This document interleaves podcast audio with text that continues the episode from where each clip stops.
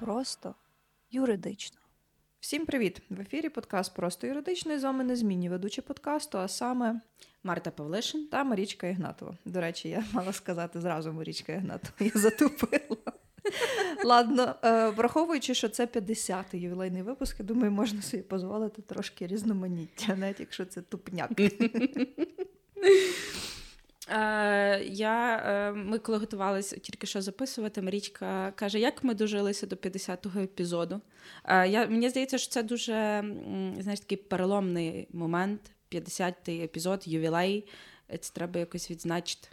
Там ми насправді думали порефлексувати по епізодах, які наші улюблені, які вийшли не дуже. І, взагалі, якщо навіть порефлексувати не по епізодах, а по подкасту загалом, то ну, на 49-му, 50-му ми вже нарешті дожилися до свого студійного устаткування і можемо записуватись, як ми це казали раніше, коли, як, де нам зручно. І можемо, до речі, робити нові е, шоу, подкаст-шоу. Над чим ми зараз активно працюємо. Я думаю, що ми чимось вас потішимо в найближчому майбутньому. Запустити свій просто юридично продакшн наприклад. Так, так, так. Будемо ходити з цими мікрофонами до якихось цікавих людей, брати в них інтерв'ю. Підходити на вулиці і питати, скільки коштує їхній лук. Ой, sorry, ця ніша, ця ніша вже зайнята. Так, скоріше все можемо питатися, а ви задекларували доходи, за які ви купили свій лук? І чи ви заплатили Блін. податки з цих доходів? Отак. Ага. Боже, це це цікаво. Думаю, нас пошлють е, ще до того, як тільки ми будемо до когось підходити. Тому так. ми будемо продовжувати робити те, що ми вміємо найкраще, а саме говорити про право простою мовою. Сьогодні у нас 50-й випуск, і ми будемо говорити про захист честі і гідності в інтернеті і не тільки. Е, І ми дожилися до цієї теми за рахунок того, що відбувається зараз в. Принципі, тому що е, я особисто кожного дня, коли я заходжу в інтернет, я стикаюся з Ну добре, я намагаюся не заходити в Фейсбук. Переважне джерело такої інформації для мене особисто це Фейсбук. І насправді питання того, що ти можеш виражати і говорити в інтернеті, до якої міри і до якої межі, після якої буде наставати відповідальність, як на мене, досі для людей дуже сильно нечітка. Бо м- я помітила, що коли ти приходиш кудись в якісь коментарі під якимось дописом, і людина відверто приходить туди, щоб когось обісрати, нахамити і образити. І коли ти вказуєш цій людині, що це якби не окей, то одразу відповідь чуєш, що а в нас свобода слова. Mm-hmm. Я mm-hmm. просто виразила свою думку. А те, що думка насправді може мати якісь наслідки щодо особи, якої вона виражена, то в людей взагалі немає цього в голові, бо mm-hmm. інтернет їм дає знаєш, цю вуаль анонімності ем, і того, що ну не буде, знаєш, там не знаю, умовна кіберполіція, заходити під кожен коментар, визначати кожну людину, яка там щось погане сказала. Mm-hmm. І вони дуже несерйозно ставляться до того, що вони пишуть в мережі. Mm-hmm. Так, е, я тут, до речі, вклинюся за дисклеймер, що ні цей епізод, ні подкаст загалом є юридичною консультацією, але просто юридично консультує, тому ви можете написати нам у наших соціальних мережах. Е, і з іншої сторони медалі я тобі наведу приклад е, історії, яка зі мною сталася, коли були президентські вибори. Е, Я в той час дуже сильно топила не за Зеленського, скажімо так. Ну, 2019 рік uh комік приходить до влади, what the fuck взагалі відбувається, все, зради злили країну. І я в своїй е, ем, в своєму е, коротше, в своєму аккаунті в інстаграмі в сторіс ну просто. Е, наводили, на мою думку, аргументи. Це ще було до е, до, та, до другого туру. Чому не варто за нього голосувати? І до мене прийшла в особисті одна жінка, ем, я її знала. Е, яка почала ну, пред'являти мені претензію, що, типу, що я тут розвела, і що треба думати перед тим, що я публікую, і що треба взагалі накласти обмеження на такі такого роду висловлювання. Ну, мого роду висловлювання були доволі харш. Е, деколи з матюками, але я висловлювала свою думку з приводу того, чому я вважаю, я вважаю знову ж таки, mm-hmm. на мою думку, не експертну, але чому я вважаю, що не варто за нього голосувати.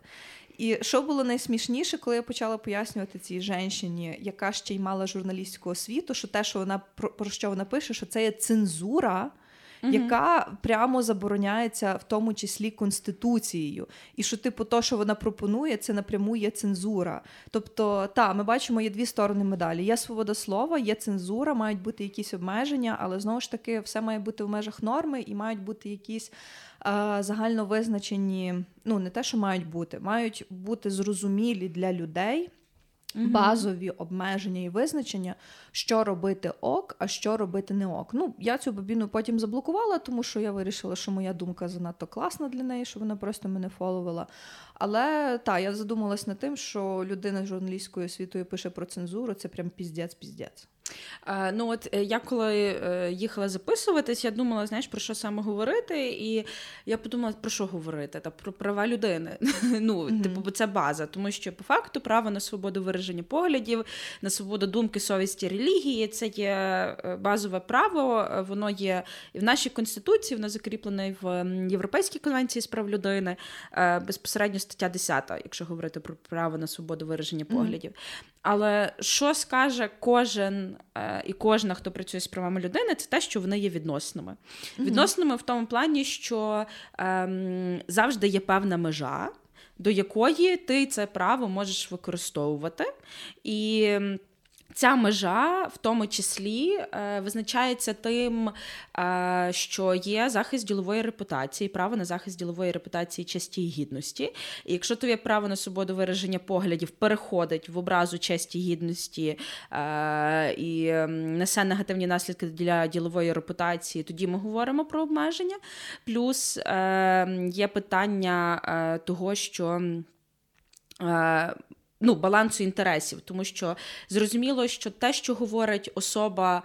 Приватна проти приватної особи, мається на увазі не публічна, те, що говорить публічна особа проти публічної особи, те, що говорять одним словом, різні суб'єкти щодо різних суб'єктів теж має насправді дуже різні наслідки для тих людей, про яких це говорять.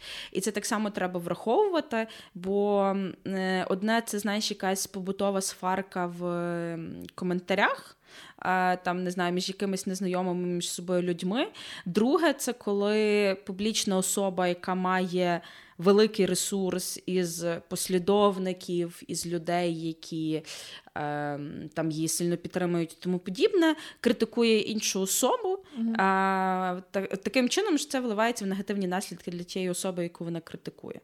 Е, Тому це питання м, балансу де є ось ця межа між тим, що ти виражаєш свою думку, яка би харш вона не була, тому що вона може бути ну, типу, матюкатись ніхто не забороняє. Ну, за винятком деяких середовищ, в яких матюкатись недоречно по протоколу. Але, типу, там висловлювати свою особисту думку, що ти вважаєш когось там поганим, недобрим і тому подібне, в принципі, тобі ніхто не заборонить. Те, що е, місцями люди дуже сильно маніпулюють, тому що я особисто, наприклад, дуже не люблю маніпуляції, е, коли люди прикриваються свободою вираження поглядів, mm-hmm. а насправді дико маніпулюють фактами і маніпулюють обставинами і.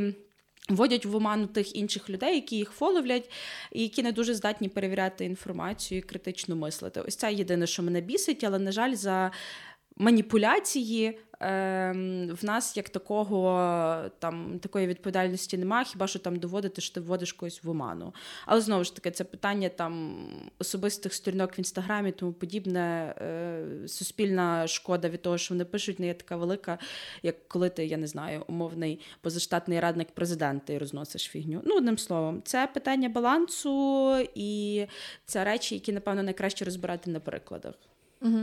Окей, перед цим давай може поговоримо в загальному, коли ми коли ми е, аналізуємо висловлювання е, і різноманітні перепалки, то е, багато таких визначень і понять уже знаходили своє місце в конкретних судових рішеннях е, ЄСПЛ. І за часи, за роки практики ЄСПЛ е, сформувалися певні такі е, ознаки, е, які потрібно брати до уваги для того, щоб проаналізувати, ну, взагалі прийняти рішення, і зрозуміти, чи тут е, має місце, наприклад, е, та сама дефамація. Е, чи це все ж таки оціночне судження, і який може бути алгоритм дій? Е, перед тим я напевно скажу декілька слів про дефамацію. Дефамація це в принципі синонім до е, приниження честі та гідності ділової репутації. Воно саме слово пішло до нас від стародавнього Риму. Тут згадують, мають згадати всі правники римське право, яке вчили колись в університетах, і пам'ятають, що римське право заклало основу для в тому числі. Континентальної системи права Е, частиною якої є і Україна. Е, відтак, е, дефамація англійською мовою defamation, думаю, ви теж чули, це приниження честі і гідності. Якщо повертатися до ЄСПЛ, його практики, то для початку потрібно розуміти, що в контексті справ про приниження честі і гідності, ділової репутації є, грубо кажучи, два види інформації. Перше, це є фактичні якісь дані. Е, твердження, а е, друга е, група це є оціночні судження. Тут ми зразу згадуємо, що оціночні судження вони не є і не можуть бути предметом судового розгляду. Але знову ж таки. Позови про захист честі і гідності вони подаються і вже в процесі здебільшого судового розгляду задають питання, чи було таке висловлювання оціночним судженням. Е, друге, це те, що фактичні твердження, в тому числі є певна негативна інформація про особу, вона може бути спростована в судовому порядку. Ем, якщо поширена інформація е, все ж таки є оціночним судженням, та тобто хтось там пише, що я вважаю, що ти такий мудак. Чи от якщо ти пригадуєш, то була така справа в Україні, де чувак висловився про місцевого чиновника, сказав, що він гандон. Та, було таке. І та. потім він сказав, і вони виграли з адвокатом справу на основі того, що е, він мав на увазі, що місцевий чиновник є такий фантазер, як якийсь французький письменник з прізвищем Гандон. Прикинь. Так, це було, до речі, декілька років тому. Це була дуже поширена новина. Прям всі про це обговорювали. Пам'ятаю, що і ну, там брали коментар в того самого адвоката, як ви таке придумали. Ну, Тут, як то кажуть, включається юридична творчість і нічого з тим не поробиш. Але так, якщо е, є, скажімо, поширена інформація, якщо поширена інформація оціночним судженням, то особа, стосовно якої цю інформацію поширили, не завжди має право на відповідь. Тобто хтось там тобі uh-huh. закинув, що ти така сяка, ти даєш якби відповідь на це. Але знову ж таки, тут питання. Е, Тої самої образи, тому що оціночне судження може, наприклад, бути те, що тобі закидають, що я вважаю, що ти брехачка. Е, Я можу це сказати просто. Я вважаю, Марта, що ти брехачка. Sorry, я щось так. Дякую. А, а, ну, Ти можеш дати відповідь, але я б могла, наприклад, сказати: ти тупа, там кончена така сяка. Ну, І це вже ну, і це вже є той елемент, який буде принижувати знову ж таки твою честь і гідність. Тому що я я вживаю образливі е, конструкції, які, ну, з якими треба йти до суду, і, як то кажуть, beat shit out of me. Е, Добре, я завтра подам позовну Марічка. Добре так буде кейс. Знаєш, це буде, напевно, все ж таки другий кейс е, по рейтингу е, після Гандона. Е, в практиці судовій про захист честі і гідності ділової репутації Та ні. в українському судочинстві. Ні, маєш якісь ще приклади? Та, ну, Він просто зараз триває цей кейс по mm-hmm. виконувач виконувачці обов'язків музею голодомору по Лесі mm-hmm. Сиджак. Mm-hmm. От, е, Я правда. Е, Не знаю, чи там. Ну, бо він ще ну, немає судового рішення, була тільки uh-huh. подана позовна заява, тому мені тут ще важко ну, важко сказати, оцінити, е, які саме аргументи і на що саме будуть посилатися сторони, от, поки немає рішення. Але це теж справа, де людина висловилася в інтернеті. Угу. Е, В жахливий спосіб, оцінивши професійні здібності е, пані Лесі за її зовнішністю. І е, знаєш, і з однієї сторони, в себе нічого, але це понесло настільки жахлив, в жахливий спосіб. Ем, в інтернеті, плюс на фоні ще історії з фінансуванням музею. Uh-huh. А, і, А люди це настільки жахливий спосіб підхопили, що я от, знаєш, зараз сиджу і думаю, що навіть з оціночними судженнями е, все одно є цей момент, е, того, що вони можуть завдати тобі значної моральної психологічної шкоди. Так. І якщо піти в суд, то навіть е, якщо довести, що через поведінку людини, яка тебе дуже сильно образила, ти зазнала певних наслідків, і не просто е, ну тут. Звісно, важко, тому що вимагається, щоб ти довела, що це тобі завдало значної шкоди, і це, наприклад, не знаю, ти там ходила на терапію, витратила значні кошти на терапію. От щось в такому напрямку. От, е, Бо це все-таки дуже індивідуально і суб'єктивно, mm-hmm. та там що тебе ображає, що ні. Але знову ж таки, якщо це тобі завдає глибоких моральних страждань, і ти можеш це довести, то ем, навіть якщо мало місце якісь оціночні судження в теорії, в суді, ем, попросити, ну, довести те, що тебе це образило, те, що певна поведінка для тебе була неприйнятна, е, можливо. Але тут якраз е, я коли дивилася по дефамації, по решті, е, всюди йде мова про те, що це не просто людина щось сказала про тебе, і байдуже де, mm-hmm. типу в інтернеті, не в інтернеті, воно повинно мати для тебе якісь наслідки.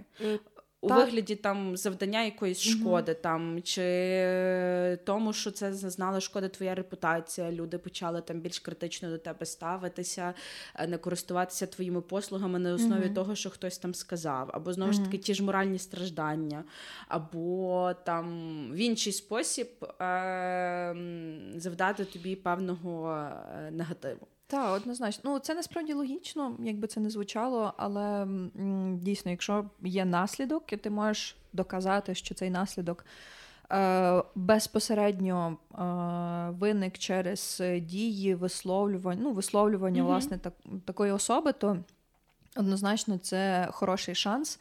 Е, отримати компенсацію, виграти справу в суді і захистити свою честь та гідність. Е, тому так, тут потрібно так само у кожному індивідуальному порядку дивитися, що саме було сказано, до кого, в який спосіб, е, яким чином це може характеризувати особу, і які наслідки зазнала ця особа, або, наприклад, е, члени сім'ї такої особи. У нас, mm якщо говорити про моральну шкоду, то це є фізичні, моральні.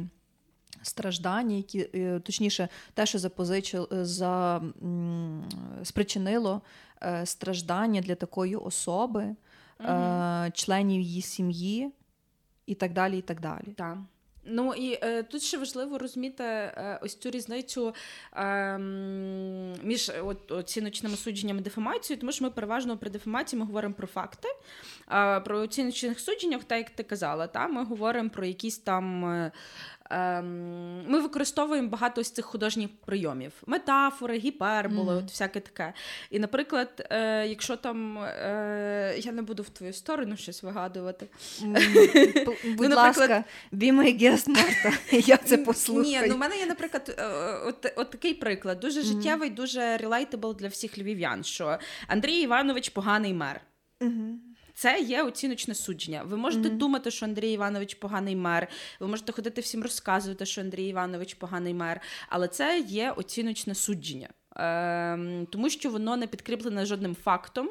Це є ваше уявлення про Андрія Івановича і прикметник, який ви застосовуєте до судового. Але якщо ви ходите і розказуєте, що судовий поганий мер, бо він краде бруківку, mm-hmm. ось тут є вже натяк на дефамацію. Тому що крадіжка Unless ви самі бачили і задокументували. Так, так, так. Ну, мається на увазі, що якщо по факту Андрій Іванович не краде бруківку, а ви говорите, що він краде бруківку, і стверджуєте про це як про факт.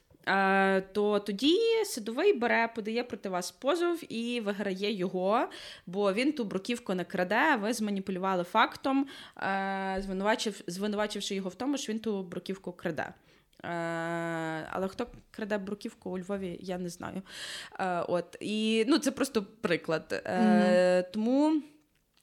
Ось тут треба одне. Я для себе на цьому прикладі переважно от розрізняю mm-hmm. оціночні судження від е, дефамації. Що дефамація це завжди про факти і про маніпуляцію фактами. Якщо ви не можете цей факт, який ви стверджуєте, підкріпити нічим, то mm-hmm. тоді готуйтесь до того, що до вас прийдуть з позовом, і вам доведеться відповідати за наклеп і писати спростування. Ця історія дуже поширена для ЗМІ, для газет, е, для будь-яких видань, де там не знаю журналіст чи журналістка провели там недостатньо глибокий research, або е, Боже, там не знаю, мовно е, не дуже далий спосіб сформулювали mm-hmm. речення. Все це призвело до того, що був зведений наклеп, бо відбулась там чи маніпуляція фактами, чи вигадали факти. Звертається чи до суду, чи до редакції, наприклад, так само можна просто до редакції звернутися. Якщо редакція адекватна, то вони виправлять. І до речі. За кордоном в іноземних виданнях є практика того, що якщо вони бачать, що в них в газетах чи там в статті була якась помилка, е, вони її позначають і вони пишуть десь там зверху чи знизу, що там е, в такій-то версії, в попередній версії цієї статті було вжито таке-то таке-то значення, але воно там е, неправдиве чи неправильне, тому ми його поміняли на інше, яке там належним чином відображає дійсність. Mm. Ось ем, тому це. Насправді зміна це реагує, тому що це репутація засобів масової інформації.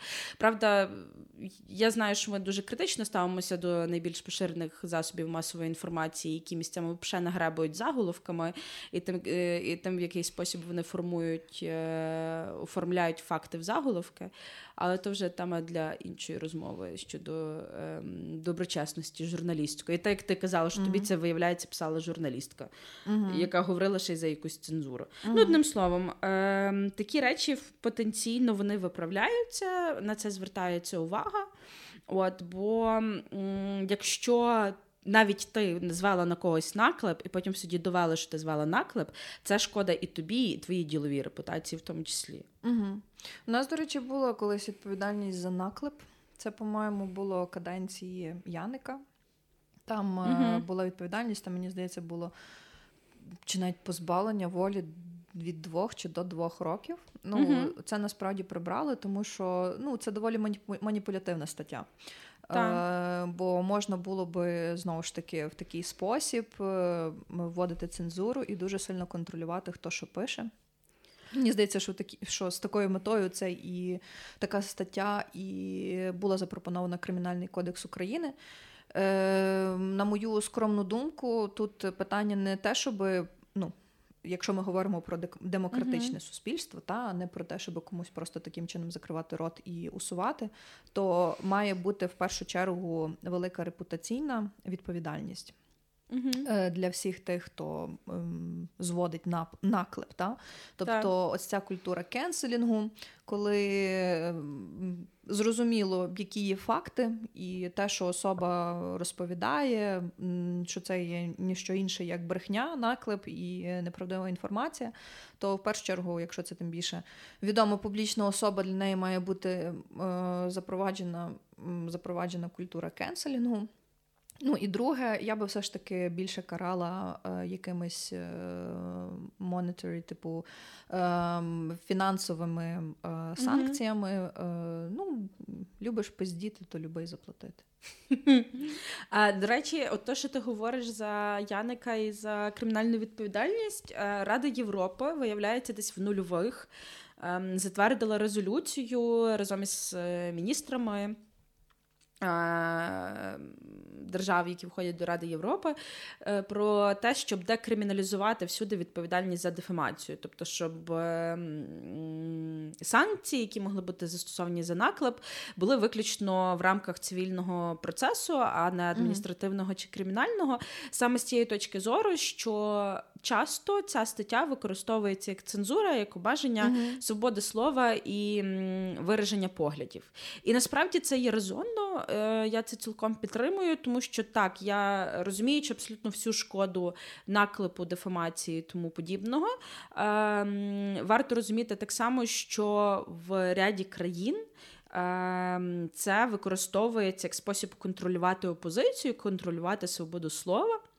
І, до речі, якщо глянути е, практику ЄСПЛ е, в контексті порушення статті 10 і порушення е, свободи на свободу вираження поглядів, е, права на свободу вираження поглядів, найбільша одна з ну. Е, справи, які що я особисто зустрічала, я їх не рахувала.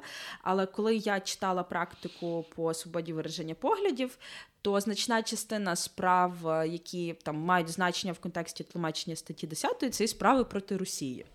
Mm-hmm. І в переважній більшості це справи якихось там типу опозиційних видань і опозиційних політиків-активістів проти там, одним словом, там є якась справа якихось е, опозиціонерів е, з якогось радіо чи що проти мера Москви. От е, там, одним словом, їх є достатньо тих справ е, в цьому контексті.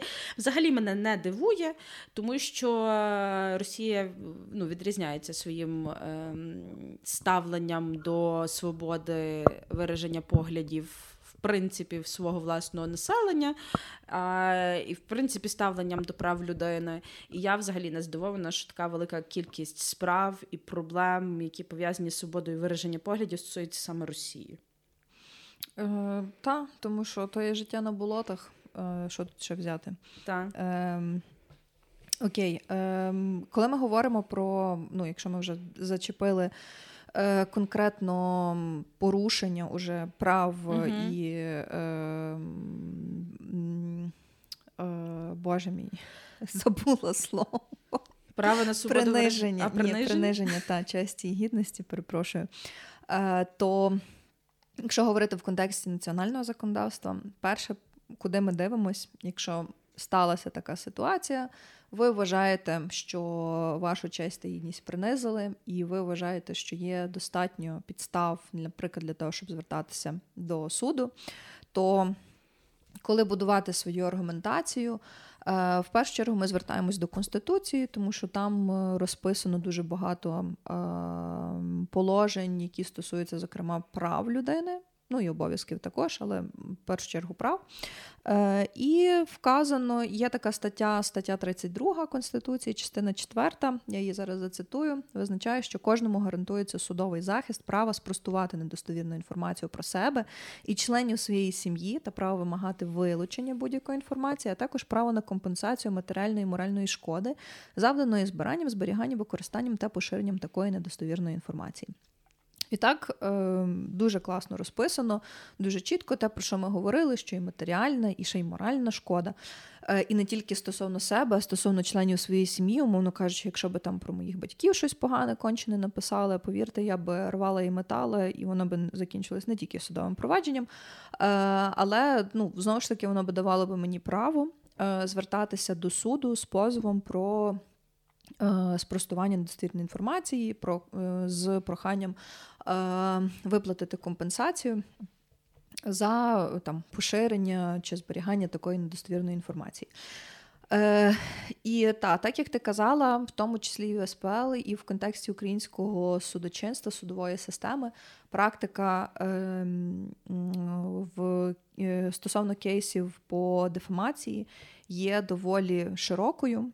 І mm тут, якщо говорити, ми в темі нашого подкасту зазначили, що стосується е, мережі там інтернет і не тільки, якщо говорити про е, публікування та на те, що людина десь пише, про е, зазначає цю недостовірну інформацію, то е, хто е, має бути і може бути належним відповідачем в таких справах. Та? Ну, Зрозуміло, що це є автор, якщо він знову ж таки відомий, тому що можуть бути різні анонімні пісюльки, типу там оці особливо фейсбучні групи.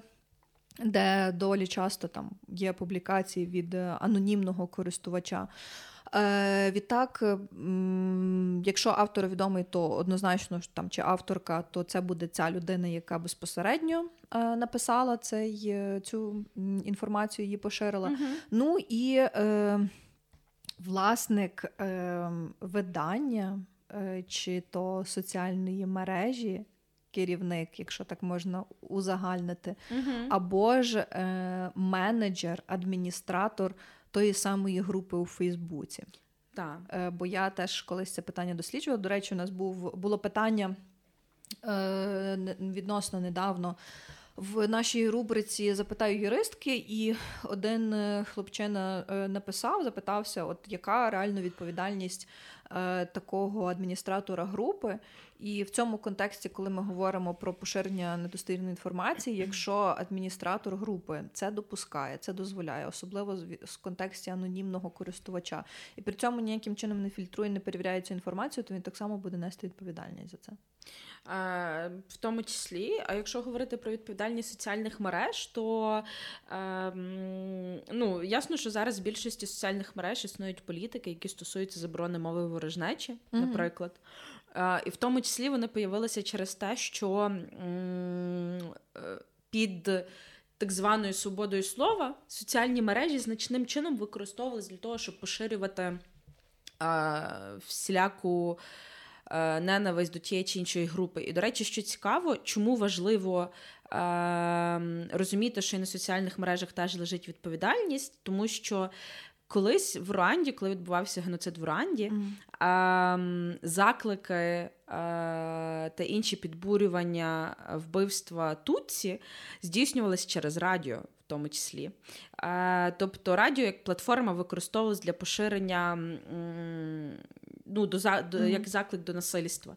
І так само використовуються соціальні мережі. Тому на соціальних мережах, в тому числі, лежить відповідальність за те, щоб фільтрувати те, що відбувається. Звісно, що е, особливо прикута е, увага до Твіттера через це.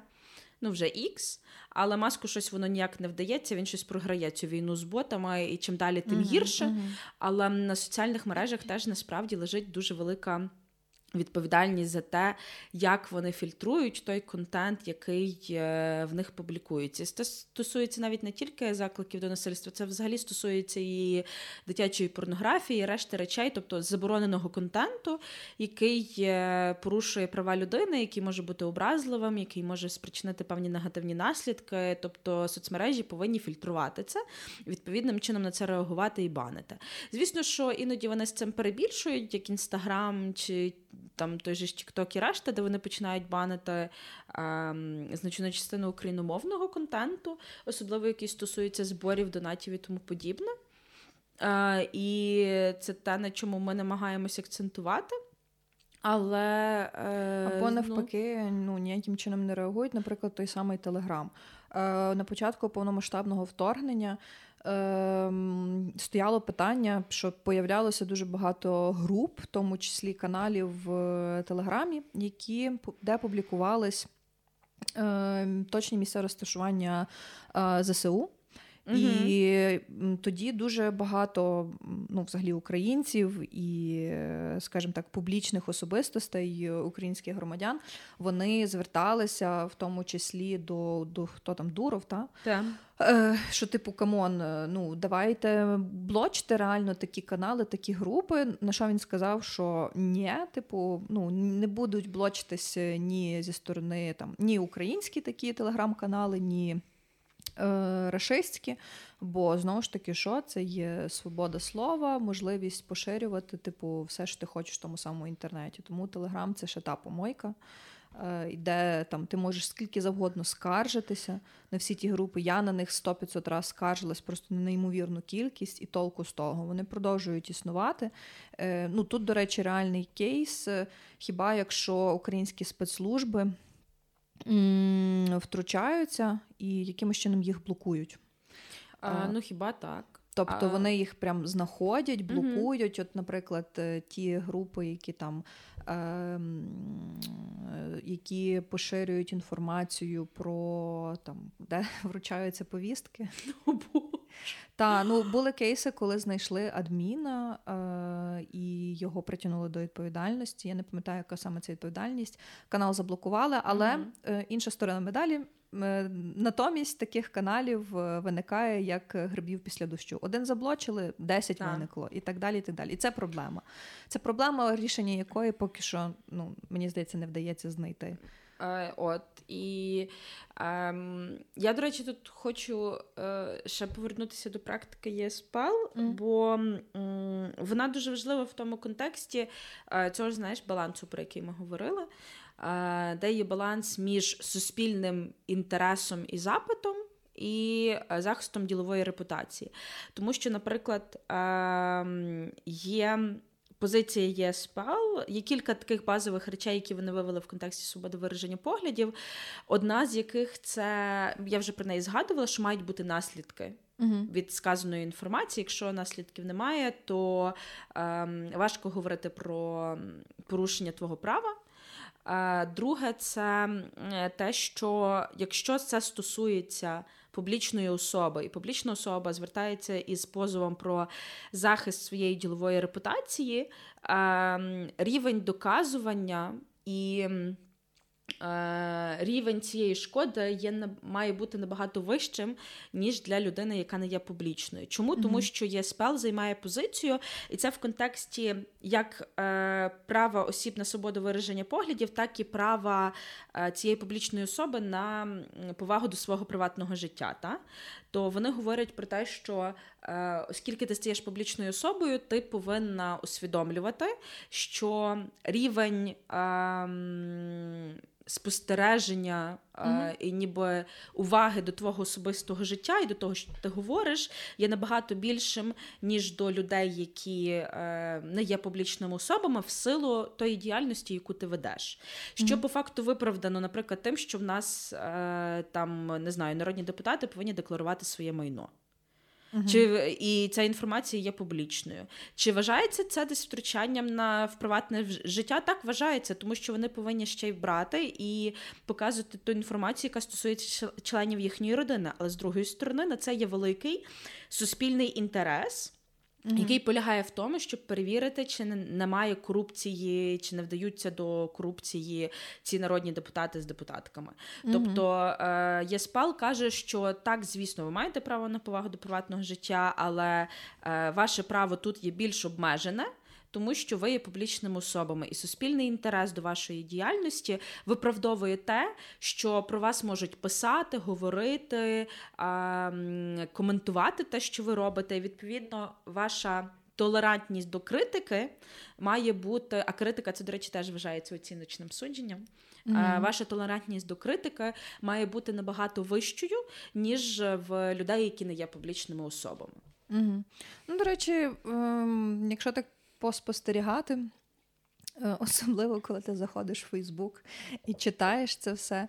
Е, ну, Мається на увазі, коли люди висловлюють абсолютно свою щиру, напевно, і дуже емоційно забарвлену думку про тих чи інших політиків, то та, типу, якщо в тебе тонка шкіра, не суйся.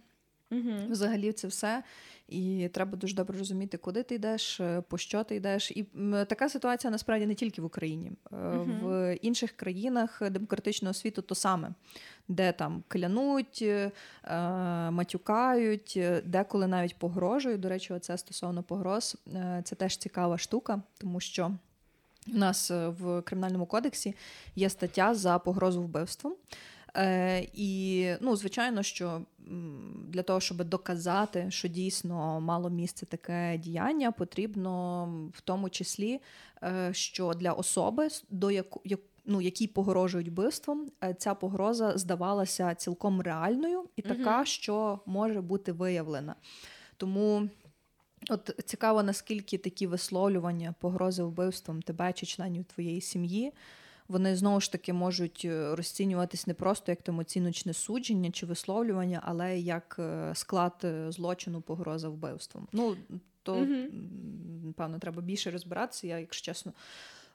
До цього в контексті цього епізоду не дуже аналізувала це питання. Воно взагалі так рандомно зараз виникло в там в процесі формулювання думки, але це теж цікавий кейс. Ну от вони тут теж йдуть на основі цього case-by-case методу. Тобто, mm-hmm. як в принципі, в усьому, що стосується практики ЄСПЛ, всюди це case-by-case метод. Тобто вони умовно виводять певні тести е, для аналізу, чи мало місце порушення, чи не мало місце порушення, але знов в конкретному індивідуальному кейсі це буде ну, своя ситуація. якщо говорити про публічних осіб, то Зрозуміло тут, що ніхто їх не позбавляє зверну... Е, права звернутися із захистом про е, свою ділову репутацію.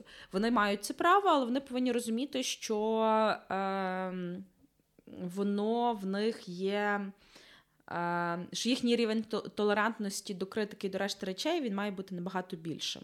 І умовно в ситуації, де для особи, яка не є публічною, задовільнять такий позов, для них цей позов можуть не задовільнити, пославшись на те, що вас критикують кожного дня, тому що там ви є членом цієї партії, тому подібне, ви не реагували на цю критику раніше, а зараз ви вирішили на неї зреагувати. Ну, знаєш, от mm. щось в такому стилі. Mm. Якщо говорити про погрози вбивством, то в ЄСПЛ є практика, яка теж стосується того, що в людини має бути страх того, що ця погроза може бути реально виконана в житті. Mm-hmm. І відповідно, якщо це е, рандомний коментар під дописом. В стилі, е, ну, я не знаю, я там, щоб щоб в тебе ракета заріжу. Да, або щоб в тебе ракета попала, ну, типу, щось в такому стилі, то це Навряд чи розцінюватиметься як така погроза, яка Ні, ну, що в тебе ракета попала, це це одне. Знаєш, якщо ти не маєш ніякого відношення до того, ти просто таким чином бажаєш смерті, ну, але от. ти сам не можеш ту ракету запустити. Але ну, коли от. ти говориш, що я тебе заріжу, це це зовсім інше, мені здається. А, це інше, це інше, тому що там ти ракету не контролюєш, так. а тут ти маєш спосіб е, там не знаю знайти людину. Але з другої сторони, це так само питання того, чи ця людина, яка лишила цей коментар, чи вона там знає десь вас особисто, чи раніше вона щодо вас висловлювала схожого типу погрози, чи ні, чи там не знаю, переслідує вона вас чи ні. Ну тобто, знаєш, якісь такі супутні речі, тобто одного коментаря буде недостатньо. Необхідно, щоб були якісь ще супутні речі, які вказують на реальність цієї погрози. Okay. От. Ну, Мені зараз важко навести приклад, е, але десь, типу, от такий підхід буде застосовуватися. Що mm-hmm. окрім цього коментаря, будуть ще аналізовувати інші супутні обставини, скажімо так. Е, Окей, в мене в процесі нашої розмови виникло таке питання, навіть не питання, а для роздумів. Публічна особа гранично широке поняття, або uh-huh. навіть не гранично. Коли ми говоримо про публічну особу, е, ну от ми з тобою наводили це на прикладі політиків, uh-huh. але це може бути абсолютно інша публічна особа. Е, мені зараз спадає на думку людина, яка має багато послідовників в соціальних мережах, і при цьому вона не обіймає якоїсь державної uh-huh. посади. Вона не є чиновником. Вона не є членом партії. Ну, взагалі, вона є, умовно кажучи, бізнесменом чи там бізнесвумен, і має багато підписників. Е, Вона буде вважатися публічною особою в контексті всіх цих речей, про які ми говорили, зокрема в плані захисті, захисту честі та гідності. А Якщо так думати, то навіть ми з тобою відносно є публічними особами, якщо на то пішло. Ну мається на увазі, що це ж питання того, ем, чого саме стосується наклеп. Наприклад, якщо ми беремо там не знаю якогось бізнесмена. І е, він є там, не знаю, відомим бізнесменом в конкретному місті, тобто от у Львові. І якесь Антон локальне... із Жашкова. Прошу? Антон із Жашкова, курири. Я просто передивлялась недавно файної України, і це мені прямо зразу так стрілило. так. Ну, беремо Антона угу. із Жашкова, угу. Куригриль. Угу. І він там, не знаю, є якась Зашківська місцева газета яка там не знаю, е, фоловить діяльність е, цих бізнесменів, які займаються курами гриль. І вона пише якусь критику на цього Антона. То в такому випадку ми будемо говорити про те, що він є публічною особою в тому конкретному локальному контексті, в якому він mm-hmm. перебуває. Угу. Ось так. Бо м, він має, ну, умовно, він має цей бізнес в за, в, Жаш, в, за, в, Жаш, Жашків. В Жашкові. Так. В людей, які проживають в Жашкові, є суспільний інтерес на те, щоб е, виробники кур-гриль, які вони споживають, дотримувалися всіх санітарних умов. Відповідно, якщо якесь локальне видання дослідило, що Антон їх не дотримується то ясно, що публікація цього матеріалу є важливою, тому що є суспільний інтерес, не те, щоб Антон дотримувався законодавства, щоб жашківці не потруїлися. Mm. Ну, от е, Тому в тому локальному контексті, звісно, що е, тут ми будемо говорити про те, що толерантність Антона до критики має бути набагато вища, тому що це питання того, чи травануться люди, які споживають його кури-гриль. Угу. От в цьому конкретному контексті. А якщо якесь е, не знаю, всеукраїнське видання напише, що е, не знаю, Антон е, е, Боже, я не знаю, що Антон хірова людина. Е, бо він е, не хоче Що? Марічці купити нову так, тачку. Я теж хотіла про те завернути щось до жінки. Я не знаю, ну щось в такому стилі, то е, звісно ж це зовсім інший протилежний контекст. Ніхто не знає, хто такий Антон. Ні, ну не знаю, там Якщо б написали Антон, бізнесмен, кури гриль, не хоче своїй дружині купити тачку. Так, типу, не знаю, хтось в коментарях в Фейсбуці це Антонові написав. Звісно ж, це абсолютно інший е, контекст, про який ми будемо говорити. І ми зовсім по-іншому будемо підходити до оцінки того, що Антон хірова людина, бо не хоче Марічці купити mm-hmm. тачку. А він, виявляється, купив Марічці тачку. Ну, типу. Okay. Тому це залежить від тих контекстів, mm-hmm. про які ми говоримо. Mm-hmm. Окей, е, я ну, знову ж таки свою думку скажу. Я десь не зовсім це так бачу, тому що в моєму розумінні публічна особа це коли тебе прям знають, знають. Е, ну, Говоримо не лише про якийсь там невеличкий населений пункт, але і трошки ширше. Ну, я знову ж таки говорю в контексті виключно свого якогось прийняття. І тому, залежно, так як ти говориш, що в залежності від контексту, це там публічна особа чи не публічна особа. Мені здається, що якщо ти публічна особа, то ти публічна особа для всіх і всюди, в різних контекстах. Е, І тому оце, що ти говориш про вищу толерантність до критики, до оціночних суджень, в тому числі, має бути е, вища то о, така особа має розуміти, що е, знову ж таки тут може прилетіти як і за її роботу на якійсь конкретній посаді, чи там е, що вона транслює як блогер, і що може прилетіти е, такій особі, якщо там хтось із членів сім'ї, наприклад, збагатився дуже сильно за останній час. Mm-hmm. Та? Е, ну, от е, Доволі зараз поширена практика це з е, воєнкомами, mm-hmm. які там очолюють різні різного рівня ТЦК. Коли починає спливати, що там е, особливо в родичів там за останні два роки дуже покращилось е, їхнє матеріальне становище. Е, тому в такому контексті публічна особа має розуміти, що може прилетіти абсолютно. Ну як прилетіти, це я маю на увазі, що люди можуть писати і висловлюватися стосовно абсолютно різних аспектів їхнього життя. І е, оцей пункт про е, суспільний інтерес і запит він має бути mm-hmm. застосований до всіх аспектів життя такої публічної особи, а не лише стосовно того е, напрямку, де ця особа є, і завдяки чому ця особа є публічна. Бо тоді десь трохи нівелюється ось цей е, баланс і. Е, суть самої публічності, якщо ну, за одну сферу твого життя тобі пишуть, а за іншу, якщо тобі напишуть, ну то це вже все. Це вже ну, вважається, що ти не публічна особа, і ти, умовно кажучи, маєш більше можливостей та обсягу для захисту в правоохоронних судових органах. Ну, це напевно, якщо прив'язувати себе до того визначення, що таке публічна особа. Mm-hmm. Бо, наприклад, ну, якщо порівнювати Антона і Жашкова, він є публічна особа в контексті українського законодавства. Та? Він є mm-hmm. просто бізнесмен. І відповідно на нього, як на бізнесмена, ем, покладається менше очікувань, ніж на керівника ТЦК, як ем, людина, вони, здається, вважаються військовослужбовцями, якщо не помиляюсь, так? Хороше питання, я тобі не ну, готова зараз Вони, вони або військовослужбовці, або державні службовці, ага. але все одно це десь е, підпадає під широке поняття публічної особи, е, бо це по факту публічні особи це ті, які представляють або державу, або органи ну, місцевого самоврядування. Вони зобов'язані подавати декларацію. Ну, е, Зараз в період воєнного стану ну, для них, е, скажімо так, цей обов'язок. Е, призупинили там, поки не буде скасований воєнний стан, і там ще через деякий час. Але то, що вони мені здається, що вони військовослужбовці, вони ж є звання, вони ж там всі офіцери. Тому е, добре, та... давайте говори, а я зараз а. прям перевірю. Добре.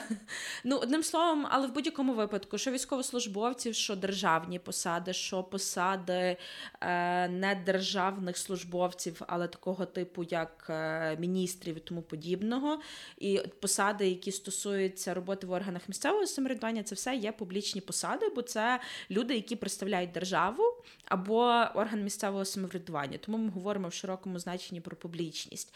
І на них, як на публічних осіб, однозначно покладається набагато більший обов'язок.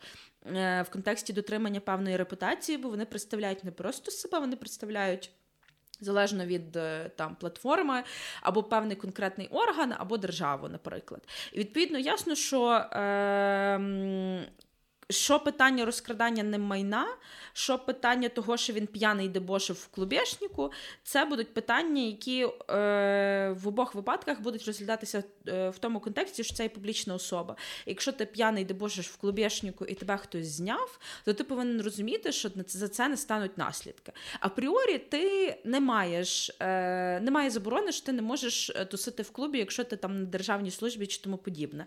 Але ти маєш бути свідомим того, що якщо ти тусячи в клубі, вдаєшся до якоїсь е, не зовсім. Прийнятної з точки зору суспільства поведінці, то м, за це тебе будуть е, трохи е, таскати, як мінімум. Ну, це вже ми вже не говоримо про Захист е, честі ділової репутації і так далі, це вже трохи інша штука, це більше про втручання в приватне життя. Але з другої сторони, тут є інша сторона медалі, яка відбулася з колишньою е, прем'єркою Фінляндії.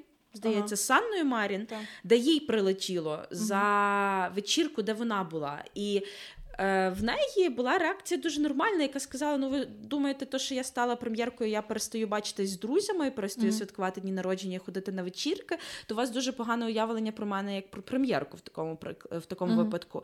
І я десь її розумію, тому що заняття тобою посади е, не означає, що ти позбавляєшся апріорі якихось е, не знаю, рис е, і і там вподобань, які були тобі притаманні до того, як ти зайняла цю посаду. Як людина, ти маєш право е, ходити на ті ж самі тусівки, вечірки і бачитися з друзями. Тобто, це, знаєш, теж питання балансу. От, Але це я вже відійшла від, е, від теми.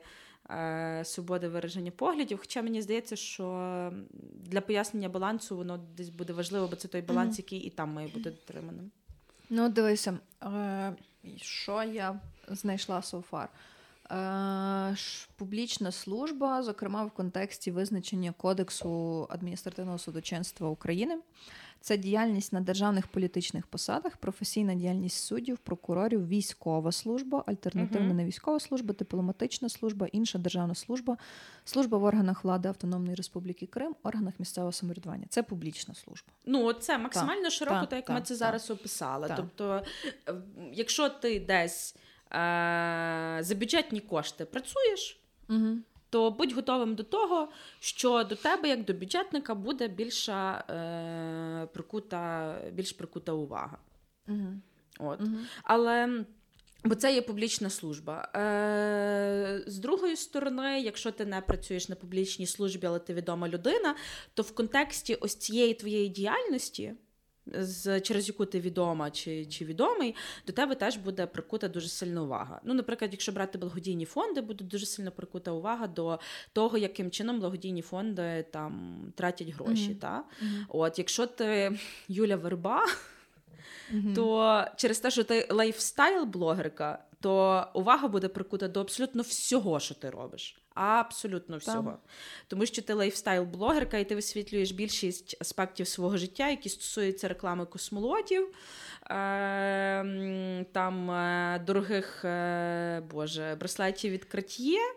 Тачок. Типу, і від тачок, е, і відповідно претензії, е, якого хрена ти не додатиш, маючи, ну не показуєш, що ти донатиш, маючи аудиторію, фіг зна скільки там людей, які переглядають твої історії щодня. Тобто тут, звісно, що тобі буде прилітати за дуже велику кількість речей, бо ти лайфстайл-блогерка, і ти в дуже багато аспектів свого життя показуєш себе в блозі. Mm. Так. Ем, Так, я би ще насправді хотіла м, останнє про що сьогодні поговорити в цьому епізоді. Це власне е, та сама відповідальність. Е, зокрема, оця компенсація, про яку ми згадували, багато матеріальна та моральна. Ем, для чого? Для того, щоб розуміти, на що в принципі можна претендувати, якщо говорити в рамках е, українського законодавства. Давайте давай спочатку е, по матеріальній поговоримо. uh Знову ж таки, визначення матеріальної шкоди є загальне, воно є в статті 22 Цивільного кодексу України. Ем, так, якщо не помиляюся, це стаття 22. І там е, мова йде, власне, перше про те, що це матеріальна шкода це є ті втрати, яких особа зазнала, наприклад, у зв'язку із знищенням якоїсь речі чи пошкодженням. Е, або це так само ті втрати, які особа має зробити для того, щоб відновити ем, своє порушене право, тобто реальні збитки. І друге, це є, е, якщо коротко, упущена вигода. Тобто, це ті блага, е, наприклад, ті самі гроші, які особа би могла отримати за звичайних обставин, якби її право не було порушено. Ну, наприклад, е, порушення там е, ділової репутації якоїсь особи, яка потім не може, наприклад, нормально знайти клієнтів, чи допустимо. В результаті там наклепу особа втрачає клієнта, і відповідно то, що клієнт мав їй ще заплатити, це от вважається там упущена вигода. Е, Насправді, з упущеною вигодою, якщо говорити там про реальні збитки, то тут все плюс-мінус ясно. Там документальне підтвердження є доволі зрозуміле чітке. Ти там просто приносиш ті самі чеки, акти, рахунки. Е, якусь там експертну оцінку, щоб оцінили е, руйнування і скільки треба буде витратити на відновлення, то з упущеною вигодою складніше, бо це то, що ти не отримав, а мав отримати в майбутньому. І тут практика не завжди є десь однозначною і послідовною. Бо якщо говорити знову ж таки про той самий контракт, де чітко написано, скільки людина має отримати за те, що вона там надає свої послуги, а вона не отримує, бо там. Е, порушила, бо там принесли її честь і гідність, порушили її ділову репутацію, і відповідно договір е, розірвався, розірвався, розірвався. Я вже заговорююсь. І відповідно договір припинив свою дію, то там та частина, яку клієнт мав доплатити, вона, скажімо так, має підлягати компенсації, і це можна доказувати. А е, що робити, якщо, наприклад, е, порушується ділова репутація, і, відповідно, особа не може далі працювати, і вона, так би мовити, втрачає майбутні прибутки, бо вона не укладає договори з іншими клієнтами. Тобто тут визначити цю упущену вигоду максимально складно. Хіба брати щось середнє по тому, що особа отримувала до порушення, і mm таким чином пробувати аргументувати. Але мені здається, що це мега складно все одно. Це мега складно, тому що теж знаєш питання. Е... Тривалості, типу, mm-hmm. ти вбереш цю упущену вигоду за рік, за два, ти ж не знаєш, як довго в тебе, наприклад, не буде клієнтів mm-hmm. внаслідок е- того, що людина назвала на тебе наклеп. Mm-hmm. Ось це якраз мені теж здається, що це такий трікі момент. Mm-hmm. Е, Бо якщо завертати вже до моральної шкоди, mm-hmm. то ще важче, тому що українські суди вони не ну, в них немає практики присуджувати велику моральну шкоду за mm-hmm. завдану е, за завдану шкоду. І, до речі, знаєш, що я читала? Що якщо ти, наприклад, зазнала моральних страждань, і ходила через це до психотерапевтки. Угу. Психотерапевтка тобі виписує там підтвердження, що ти відвідала стільки сеансів, які коштували стільки-то, то це, виявляється, буде не моральна шкода, а матеріальну шкоду тобі будуть відшкодовувати. Um. А, та. Бо бо ти походила до психотерапевтки, заплатила ага. за послугу, ага. і тобі будуть відшкодовувати за цю послугу, за яку ти заплатила, до якої ти мала вдатися внаслідок порушення твого права. Цікаво. Я не впевнена, чи це одностайна позиція. Але це е, краще, загально мені здається, бо матеріально швидше відшкодовують. Матеріально ніж... швидше відшкодовують цілком. А я не знаю, ну, типу, я я не настільки заглиблювалася в тему, щоб сформувати свою думку щодо mm-hmm. такого умовиводу. І я не знаю, наскільки вона загально прийнята. Mm-hmm. Можливо, вона ще десь буде змінена, але така позиція була. Mm-hmm. Це доволі цікаво. Але один із способів, е, із, ну як би це сказати, е, рішень, санкцій, які можуть застосовуватися, це вибачення і спростування недостовірної інформації. І, Але що тут цікаво. Сорокоті вибачення, якщо чесно. Але якщо е, мені здається, що от коли цей.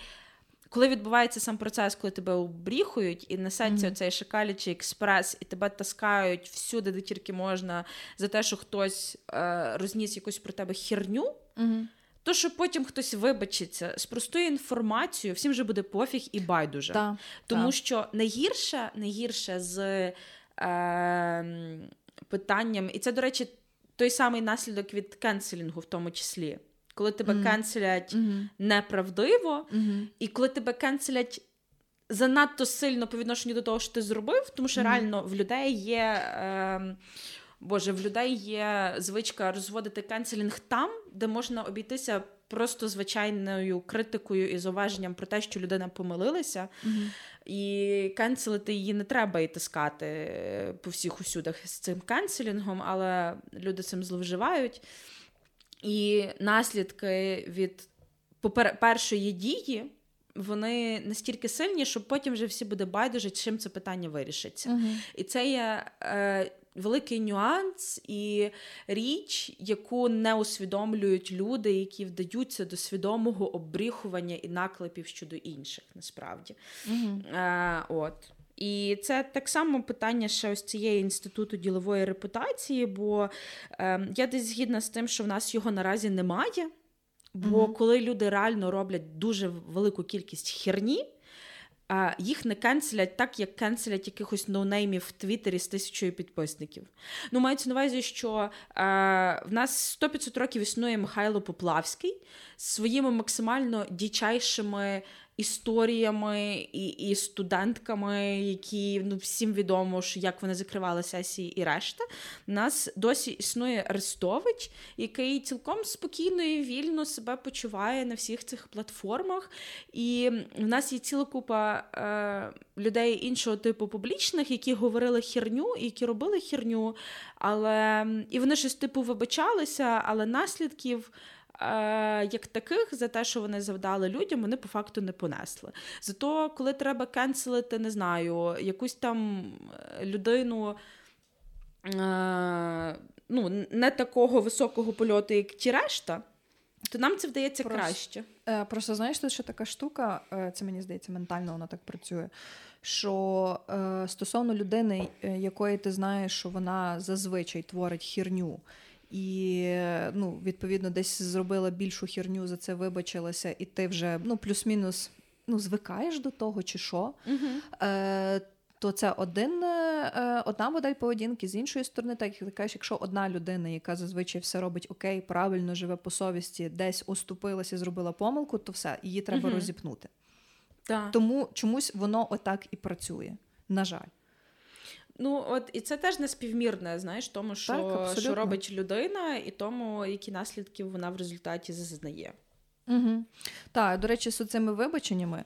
Е, На жаль, знову ж таки скажу за своє враження, е, коли ти, ну там, знову ж таки, ці, наприклад, які там. Е, херню якусь говорять про військових чи ще щось, і потім їх ловлять і на камеру знімають вибачення. Перепрошую, це все ну, особисто для мене до пізди, тому що це все є нещиро. І якщо би та людина понесла би якесь більше покарання, наприклад, е, заплатила би штраф, чи там, е, наприклад, е, не мала би можливості займатися якоюсь далі тою блогерською іншою діяльністю, це було б в рази ефективніше, ніж просто сказати їй вибачся, а вона потім далі пішла і е, обсирала би тих всіх інших людей, і така, типу, ти в сраці мала ті ваші вибачення. Бо так як ти кажеш, воно все дуже швидко забувається. Та людина потім живе без будь-яких наслідків. Ну і тим більше що треба враховувати той момент, що якщо ти живучи в державі, яка вже 10 років перебуває у війні з іншою державою, досі не можеш визначитися із своїм ставленням до російської мови, до російської музики, е, до російської культури, не знаю, ставленням до українських військових, і ти е, вдаєшся до такої херні. Mm-hmm. Типу, як не знаю, як дозволяючи там, не знаю, включаючи російські треки в себе в кафешці, і не бачиш в цьому нічого поганого, поки тобі за це не прилетить, і твої клієнти тобі не скажуть, що ти робиш херню.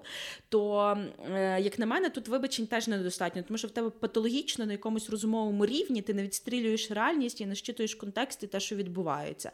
А mm-hmm. це в 100-500 разів гірше, ніж коли людина просто оступається і робить якусь помилку, за яку щиро вибачається. Тому що тут ти відверто ігноруєш реальність. І те, що відбувається навколо тебе, і відмежовуєшся від неї максимально усім, чим тільки можна. І ось тут кенселінг виправданий, mm тому що. Ось ці корисні ідіоти і е, люди, які не здатні в критичне мислення, суспільство вони просто. Е, Я не хочу казати, що вони не є потрібні, але доданої вартості для суспільства вони не несуть. Ну, так. Угу.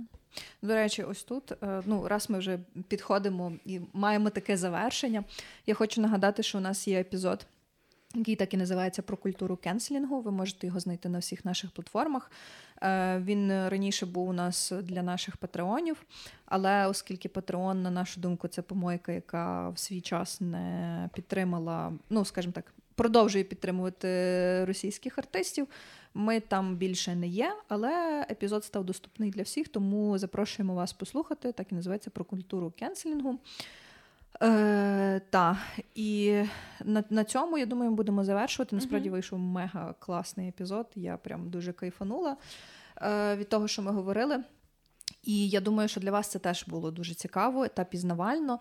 Звичайно, кожен сам зробить свої висновки, але які би я хотіла би дати поради від себе, це перше е, думати і аналізувати те, що ви пишете. Е, про кого ви пишете і що ви пишете. Е, якщо про вас пишуть херню, то ви маєте право на мінімум на відповідь, максимум це звернутися до суду. Е, і е, добре фільтруйте все, що пишеться в інтернеті, і хто це пише, тому що це дуже часто може бути частиною російського ІПСО, яке покликане на те, щоб розпалювати ворожнечу, е, погані настрої всередині нашого суспільства. І якщо досі немає позиції з деяких екзистенційних питань, то нарешті пора з нею визначитися. Угу. А, От. А цей епізод скоро вийде так. на наших традиційних платформах: угу. Spotify, Google подкасти, Apple подкасти, CastBox, NV подкасти, SoundCloud. Я нічого не забула? Mm. Ні, мені здається, що ні. Все все сказала, та. Все сказала. Ну, Читайте нас в Телеграмі, підписуйтесь на наш інстаграм, на Тікток, там періодично виходять відео. Ем, ставте лайки, шерте наш контент. Насправді ми багато класного робимо. І ми би хотіли, щоб більше е, людей про це дізнавалося. А як може більше людей дізнатися? Правильно, якщо наші підписники, наші слухачі будуть поширювати наш контент і рекомендувати підписатися на нас. Е, ну і також, якщо вам потрібна юридична допомога, пишіть, ми е, постараємося вам допомогти. А на цьому на сьогодні Слові бувайте здорові. Та, бувайте здорові. До речі, там цього року святкуємо за новими. Е, за новим церковним календарем. Uh-huh. Може, ми ще про це якось теж запишемо епізод, але на сьогодні все. Е, будьте обережні, нехай у вас все буде добре, і до нових епізодів. Почуємось у наступному випуску. Всім па-па. Па-па.